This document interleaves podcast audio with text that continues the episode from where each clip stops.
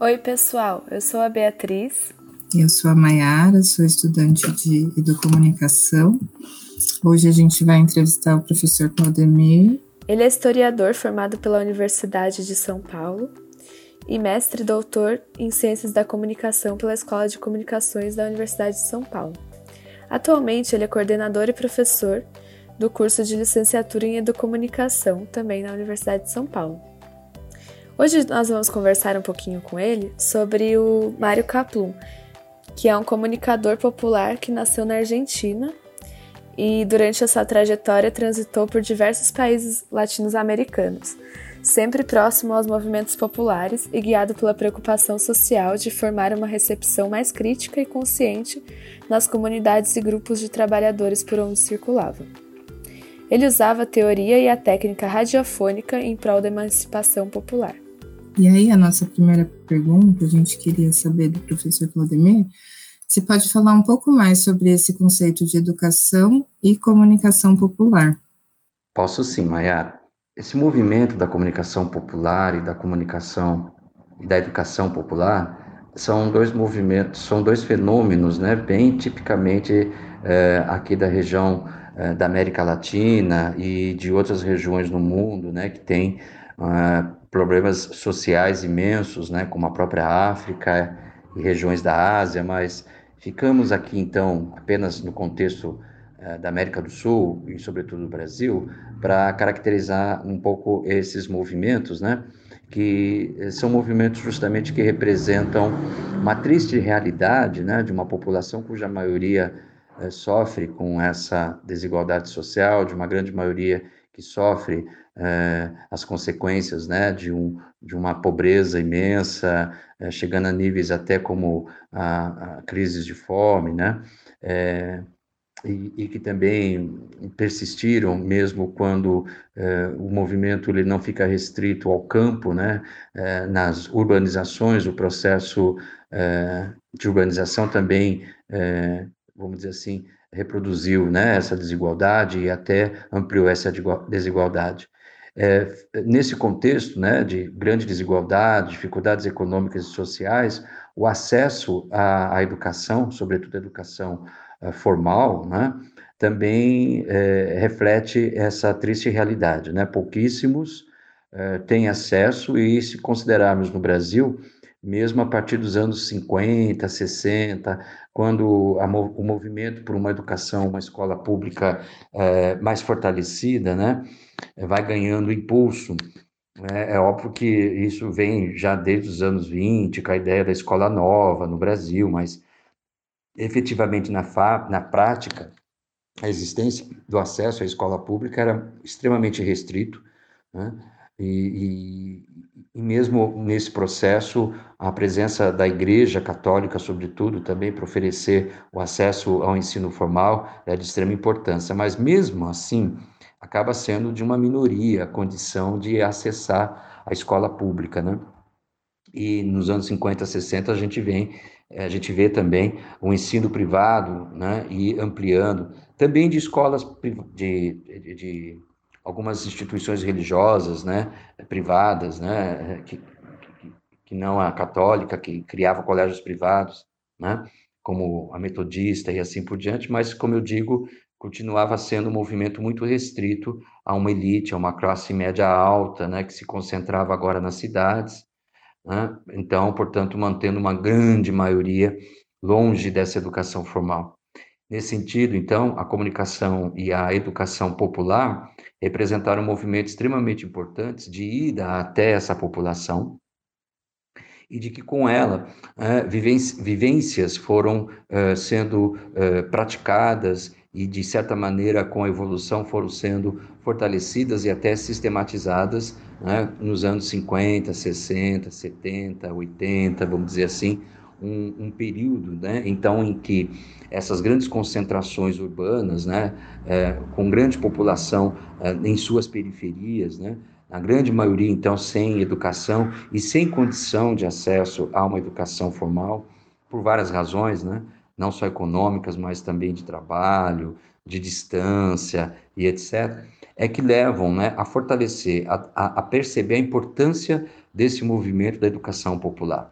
E, e, a gente tem aqui grandes exemplos no Brasil desses movimentos, né? A própria origem, a gente tem exemplos, uh, alguns deles, né, que também foram muito importantes até para depois o próprio Mário Kaplum né, estruturar sua prática. Uh, é o caso, por exemplo, de Paulo Freire, né? É famoso a experiência, é famosa a experiência que Paulo Freire faz no interior de Pernambuco, né? Em que então ele, com a educação de jovens e adultos, eh, traz para essa prática da educação de jovens e, e adultos muito das práticas de educação popular. Né? E, e, isso, isso eh, explica em parte por conta eh, de, da experiência, né, o sucesso e a evolução nos anos 60 né, de uma educação popular que vai sendo cada vez mais fortalecida e divulgada né, nas grandes cidades, até o golpe né, de 64, digamos assim. É, porque depois há uma repaginação, mas também de práticas de, de, educação popular na educação formal, né, na, na, na, política pública da educação formal brasileira com a ditadura militar de 64 em diante, né, trazendo outras linhas teóricas, metodológicas é, para a, a, educação formal a partir de vivência da educação popular. Né? E, e essa mesma educação popular e a comunicação popular né, que antes do golpe de 64 eram força motriz dessa transformação de uma população tão, tão, tão alejada, né, de tão excluída, vamos dizer assim, das condições mínimas de trabalho e sobrevivência, né? Mas com o golpe de 64, né, esses movimentos sociais de base, de raiz, são, ah, passam a ser perseguidos, passam a ser limitados, né? E, e enfim, é, completamente é, censurados. É, mas então a comunicação também popular, ela também é, resulta desse processo de inúmeros grupos de uma sociedade, grupos excluídos, grupos explorados, grupo, grupos imigrantes ou refugiados, grupos, enfim, que eram excluídos do sistema e que tinham dificuldade de defender seus direitos e que passam então até pela falta da condição de ter acesso aos meios de comunicação, ainda mais se a gente pensar na época, né, de uma tecnologia ainda analógica, né, de uma grande, absurda concentração de acesso, eh, eh, concentração dos meios, da propriedade dos meios de comunicação de massa na mão de poucas famílias, que pautavam, portanto, quais eram os assuntos de interesse dessas famílias e né, de sua classe social. Então, realmente, acesso a uma prática comunicacional para esses grupos excluídos só poderia se dar através de caminhos alternativos, né? Seja os caminhos de espaço alternativo, né? E seja também de linguagem, recursos tecnológicos, né? É, como, por exemplo, o rádio do poste, rádio na praça, é, e assim por diante, né? Antes do período aí nosso atual, né, da cibercultura, né? Eh, essa comunicação popular também, então, representou um movimento de resistência dessa população excluída. Então, assim, é, é, a luta não só por ter voz e ser ouvido, mas nesta voz e nesse ato de ser ouvido e considerado, considerado estava um ato político, civil, de defesa dos seus direitos. Então, para finalizar, Maior, a gente pode dizer, então, que a educação popular e a comunicação popular representam, então, movimentos sociais de resistência, é, de luta dos excluídos por acesso ao que lhe era de direito é, negado, né? apesar de direito negado, é, como, por exemplo, acesso à educação, à comunicação, à informação, à cultura né? e aos instrumentos que a democracia oferece da prática da cidadania. Né? Então, é, as aprendizagens, os conhecimentos, os e tudo mais é, é, é, promovido por esses movimentos da comunicação popular e da educação popular no Brasil, sobretudo desde os anos 50, né, é, acabaram também se constituindo as raízes, as, algumas das referências teóricas e algumas das práticas da educomunicação. E pensando um pouco nessas práticas, né, a gente sabe que o Capulon nos anos 60 ele realizava um programa de debate na TV, um programa chamado Sala de Audiências, né? E aí eu queria também saber se o senhor pode falar um pouquinho de quanto tempo esse programa ficou no ar, qual era o formato desse programa e o que ele abordava. Ele ficou bastante tempo no ar, até pelo formato dele mesmo e pelo que ele abordava, que era, um, que era isso, era trazer para a TV é, é, pautas de interesse de uma população que até então não era o principal assunto e numa abordagem que não era estereotipada, como se fazia outra mídia, né, ou os outros espaços, os outros programas de outros canais de TV sobre essa mesma população tão estigmatizada, né. É, era no caso também é, é, recuperar e valorizar a cultura local, regional, muito muito influenciada ainda por uma origem, né, pré-colonial, né, e indígena, né, e que sempre eh, deixa de estar presente nas grandes mídias. Então, esse programa ele ficou mais de, mais de uma década e ele teve uma, uma, uma, uma repercussão muito grande justamente nessa população e nessa dessas comunidades periféricas, mestiças, né, excluídas justamente desse espaço midiático. E o, o formato era bem mesmo de debate a partir de temas pautas que eram previamente levantadas no contexto dos convidados, né, que eram geralmente, então, representantes de lideranças, lógico, junto com algum profissional outro de mais repercussão, de mais conhecimento, às vezes um especialista era convidado para fazer parte do debate, mas a receita né, que Caprum seguiu sempre foi aquela pautada mesmo por Paulo Freire, né? Nas, nos escritos de Caprum, nos modelos de oficinas, né, é, vê-se claramente a referência fortíssima que ele teve o tempo todo de Paulo Freire, né? Ele mesmo cita todas, muitas vezes Paulo Freire para fundamentar então aquilo que ele vai, é, vamos dizer assim, é, perceber da teoria de Paulo Freire sobre educação e comunicação, né? E que ele vai então uh, tomar para ajustar, aplicar ajustando as questões da comunicação e da comunicação popular e de uma comunicação efetivamente educativa, que é o que ele interessava. E então muito uh, dessa metodologia dele, vinda de Paulo Freire, fortalece o diálogo como estratégia, como filosofia, inclusive filosofia de vida e como estratégia política, né? mas também como estratégia de construção, então, de novos conhecimentos, uh, e, portanto, se torna aí muito importante para oriundo também das práticas da comunicação popular, educação popular, né, mas que vão uh, avançando ao serem aplicadas a esse contexto agora mais fortemente mediadas pelas tecnologias, né.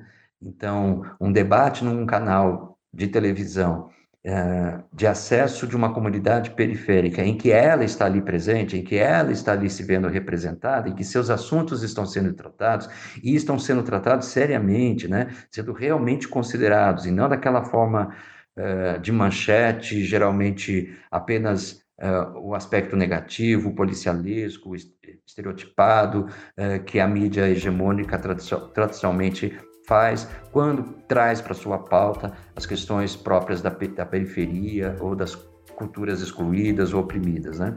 Então esse programa ele fez o inverso, ele criou, um, criou uma oportunidade, um espaço de que esses interlocutores pudessem estar presentes e contribuírem para a construção da sua própria imagem, né?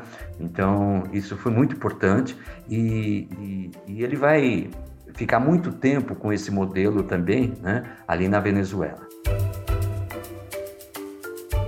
Desde o início da carreira, a gente sabe que o Kaplan questionava o modelo de comunicação unidirecional, né, que sempre foi promovido pela mídia de massa.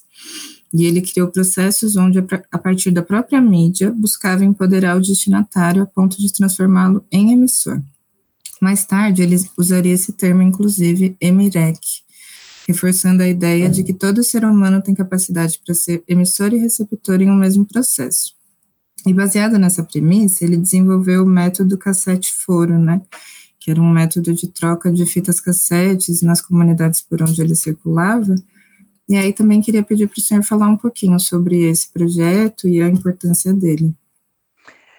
Olha, então, falando um pouquinho mais sobre ele, ele é, foi uma estratégia é, que teve um, um, um, retorno né, muito importante, não só culturalmente, não só vamos dizer assim, educadamente, se falando de um processo, né, quer dizer, um processo rico, a maneira como ele acontece para a educação dos envolvidos sobre si mesmo, mas ele teve um aspecto político extremamente importante, justamente porque ele resgatou não só a voz dessas culturas periféricas, né, é, muitas delas é, imigrantes, mas também fortemente de nativos, né, que passaram exatamente por uma acultura, um processo de aculturação, do apagamento da sua memória, né, da memória da sua cultura, melhor dizendo, do seu povo, né?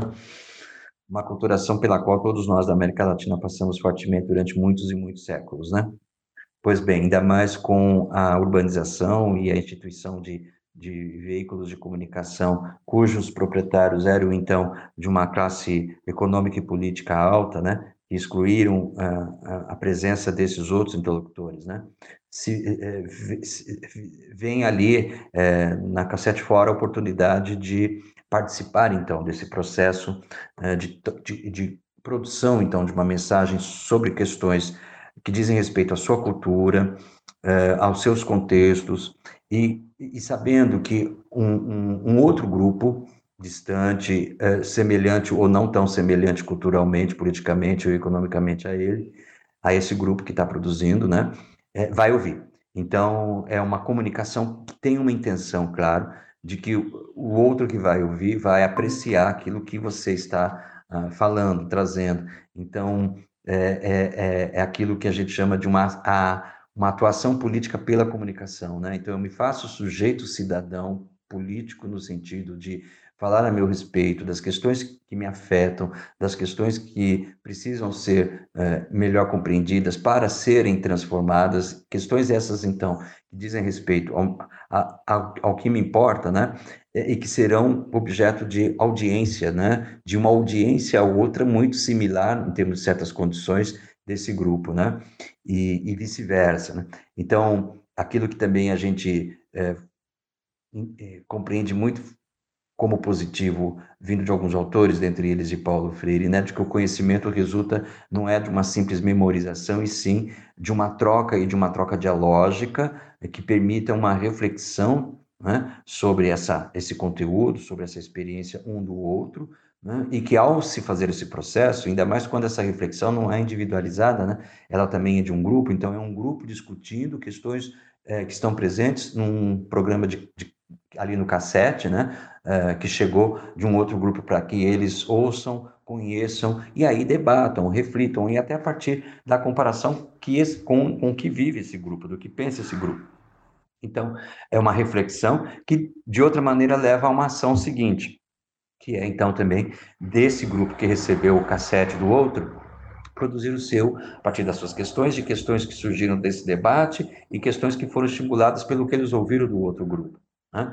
E então essa produção representa uma, uma, uma, síntese dessa reflexão feita pelo grupo. Né?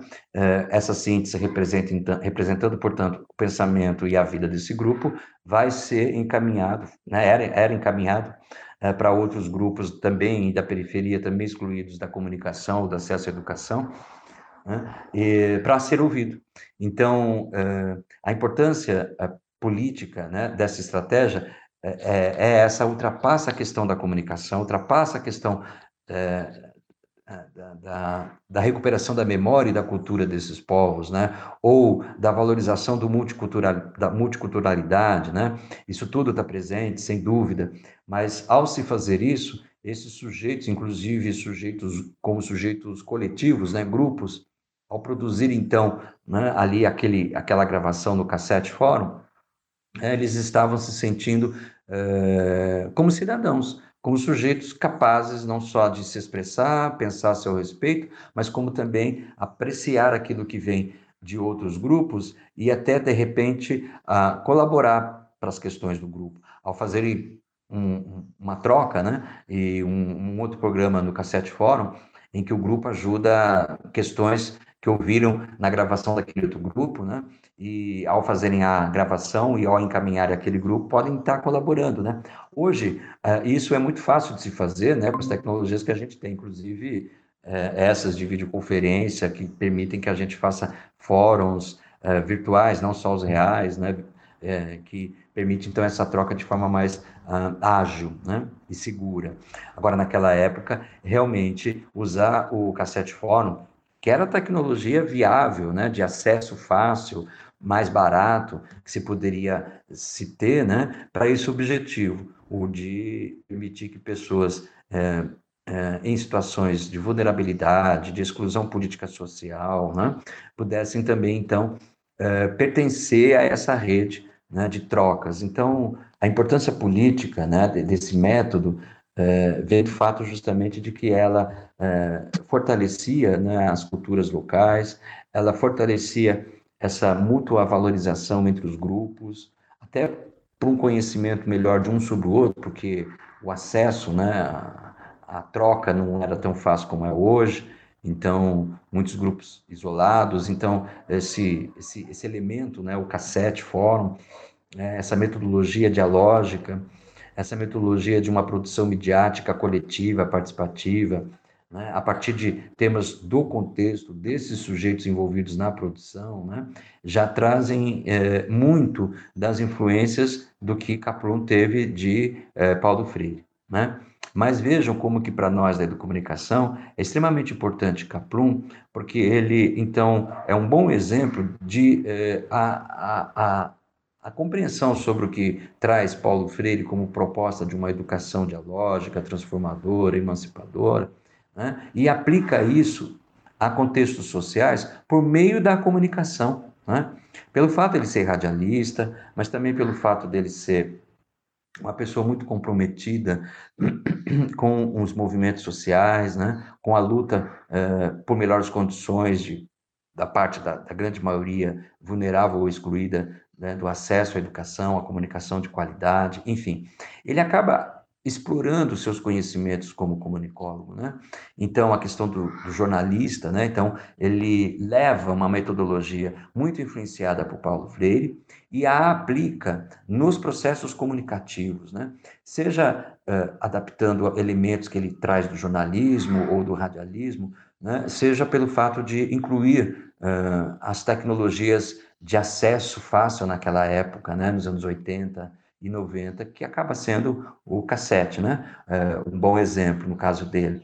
Mas a gente tem da própria rádio é, feita né, em praças, a TV feita em praça, é, murais feitas em locais públicos, né? ou seja, a Caplum acaba sendo para nós da comunicação um ótimo exemplo desse movimento, né, que vem é, influenciado por teóricos, né, de algumas áreas da própria, como a própria comunicação e educação, né?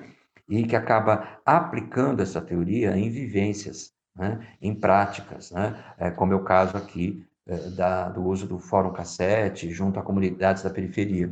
O Mário Caplum foi um, um, um, exemplo dessa prática fundamentada por uma teoria de, sobretudo, educadores, né, mas alguns comunicólogos também, né, comprometidos com a democracia, o acesso a, a esses recursos, comprometidos com uma, uma prática coletiva e crítica né, de produção uh, e, e, de frente à produção uh, da indústria hegemônica, né, então a leitura crítica dos meios, né, processo esse que se dava muito pela própria, pela própria experiência e exercício né, uh, dos sujeitos em projetos como esse de TV ou esse outro de fórum cassete, quer dizer, é, é, mostra para nós é, e por, por isso é importante para a educomunicação, as práticas, né? Mostra que as pessoas entendem melhor uh, toda a engrenagem de um processo uh, comunicativo, né? Desde o seu início até o final, quando vivenciam isso do início até o final. Por isso que a educomunicação propõe muito que na, na educação, desde o ensino infantil, né? até, sobretudo, o ensino básico, né?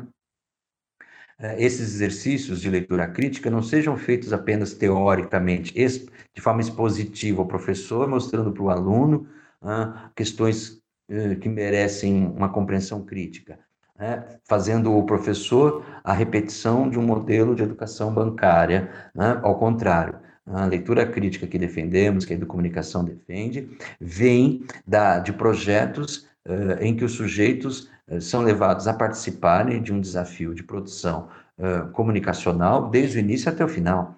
Então, quando eles vivenciam esses processos, depois, ao final, em conjunto, refletindo sobre o que foram esses processos, experiências, observando o que foi o produto final, né? fazendo uma leitura crítica desse produto final e, em seguida, passando por um novo exercício, é um método né, adequado, coerente com a capacitação do sujeito para uma leitura crítica da mídia. Na medida em que ele vivenciou, ele foi eh, descobrindo aspectos dessa engrenagem. E na medida em que depois se parou e coletivamente se refletiu sobre o que houve, o que foi o processo, o que foi o produto, né? Eh, esses sujeitos estarão aptos a, num próximo exercício, cuidarem mais desses aspectos. E com isso também, né, a qualificar o seu olhar, qualificarem a sua percepção e a sua análise crítica daquilo que está percebendo no que vem dos outros, né? inclusive, inclusive isso, principalmente, né? do que vem da grande mídia hegemônica. Então, eu acho que o grande, a grande herança né, que Maru Caprum pôde deixar para a sociedade e para nós, né, do campo da educomunicação em especial, né, foi isso, dele ter levado de uma teoria comprometida com esses princípios, princípios né, de uma educação transformadora, de uma sociedade democrática inclusiva, né, e, e tudo mais que nós estamos falando aqui, para uma prática eh, vivenciada por sujeitos eh, organizados e mobilizados ah, por meio de práticas comunicacionais, também ancorada nesses mesmos princípios e modelos. Por isso que para toda a América Latina, né, não só, mas também Mário Caprum é referência em outros lugares, mas sobretudo na América Latina, né? E para nós da educomunicação no Brasil, é tão importante conhecer para também incorporar aquilo que Caprum eh, promoveu. Há alguns anos, poxa vida, agora não me lembro bem o ano. Recentemente, creio que um pouco antes de 2010, eh, Mário Caprum faleceu, eh, deixou uma grande obra, uma grande experiência em países como Uruguai, Venezuela, até Colômbia, né? Muitos dos seus projetos uh, continuaram direto ou indiretamente, né? E que uh, o seu filho, Gabriel Caprum, né? deu continuidade a alguns dos seus projetos uh, do pai, né? Dos projetos do pai, até porque também se formou jornalista, mas ele também deu continuidade na própria Universidade né? Nacional lá do Uruguai, com cursos né? Então, fica a dica de quem quer continuar explorando mais, não só Mário Caprum, de procurar também é, pelo Google, Gabriel Caprum. Então, é, é, alguém que também herdou aquilo que o pai tanto né, produziu, promoveu, e dá continuidade, é, acho que nesse momento, especificamente lá no Uruguai. Tá certo, professor. Muito obrigada, viu, pela sua contribuição. Thank you.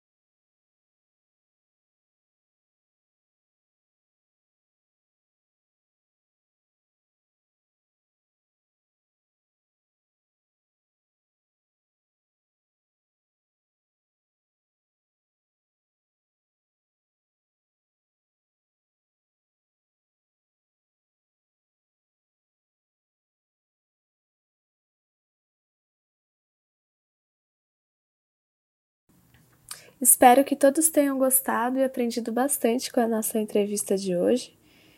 E até a próxima!